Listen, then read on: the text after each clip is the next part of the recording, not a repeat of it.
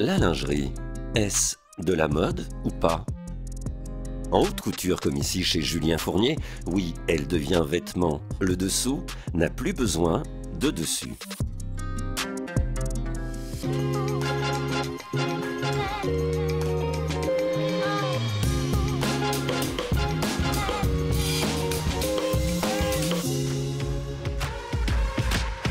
Que faut-il montrer? Que faut-il cacher?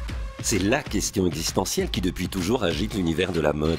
La lingerie, parce qu'elle dévoile plus qu'elle ne couvre, joue avec les codes de la séduction classique, comme ici avec cette collaboration entre la marque française Livy et le cabaret parisien Crazy Horse. Mais aujourd'hui, les contraintes du glamour doivent composer avec un nouveau désir, le confort. La vraie grande tendance, c'est surtout euh, à nouveau les culottes hautes et les strings hauts. Donc ça, c'est assez nouveau parce que... Comment on peut l'expliquer, cette nouvelle tendance?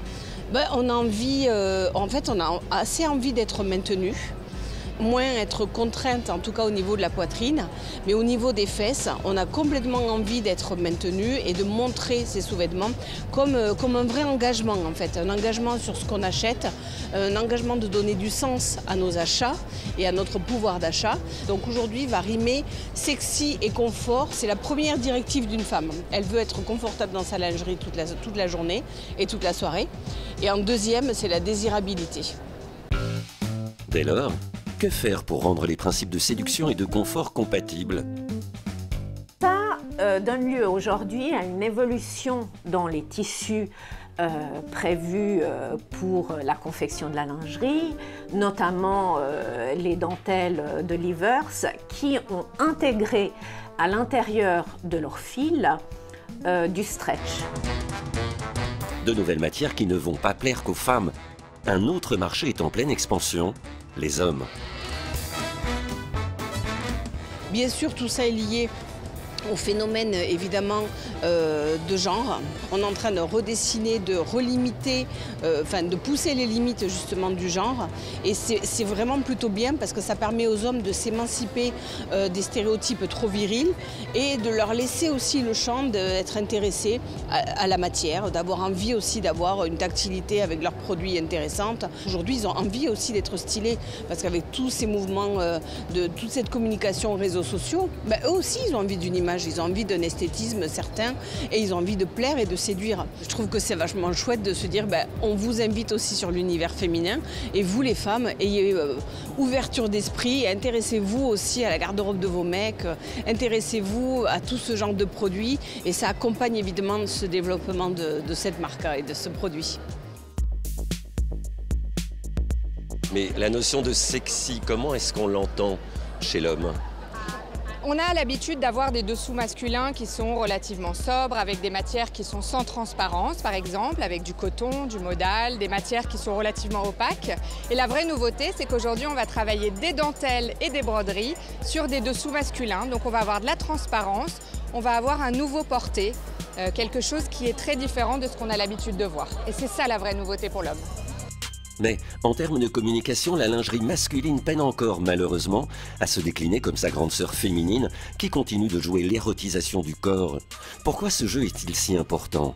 Parce que, selon Pascal Pic, anthropologue au Collège de France, l'érotisation du corps permet de susciter le désir de l'autre, mais également de stabiliser une relation consentie et exclusive, dans le souci de construire un lien sensuel et affectif. Au début des années 2000, la marque de lingerie canadienne Fortnite a pourtant tenté de modifier ce concept d'objectivation des corps. Jouant un regard décalé, elle imagine que la lingerie n'est pas seulement sexy, elle peut également sauver des vies. L'érotisme au service du secourisme. Si la grille Fortnite n'existe plus aujourd'hui, de nouvelles s'en à un rythme effréné. Un exemple, fraîchement né à Londres, The Underways, que l'on peut traduire en français par les dessous de jour. Under Days est né avant tout de notre insatisfaction personnelle envers l'industrie. Nous étions convaincus qu'il y avait un écart évident entre les propositions du marché et les femmes qui ne pouvaient choisir qu'entre des sous-vêtements ennuyeux ou au contraire hyper sexualisés. Nous essayons donc vraiment de changer la perception de ces critères et d'amener les femmes à s'attendre à mieux, à exiger plus et à obtenir beaucoup plus qu'elles n'en ont jamais eu auparavant. Josie Natori, créatrice de mode philippino-américaine, dans la lingerie, elle, depuis 45 ans, partage le même constat. Quand j'ai commencé, c'était soit c'était très vulgaire, soit très vieux jeu, traditionnel. Pour moi, la lingerie, c'est vraiment de la mode. Et pour moi, se sentir bien de l'intérieur, c'est un must. C'est vraiment un must. Et je crois vraiment que vous pouvez vous sentir bien de l'intérieur, mais aussi être à l'aise. Ma réponse, c'est que vous n'avez jamais à sacrifier le confort pour la beauté. Et c'est pourquoi je suis très fière de notre lingerie Natori, parce qu'elle est glamour, confortable et glamour. L'un n'a pas à remplacer l'autre. On ne transige pas avec ça. La lingerie, une histoire de mode, une histoire de corps, une histoire d'émancipation.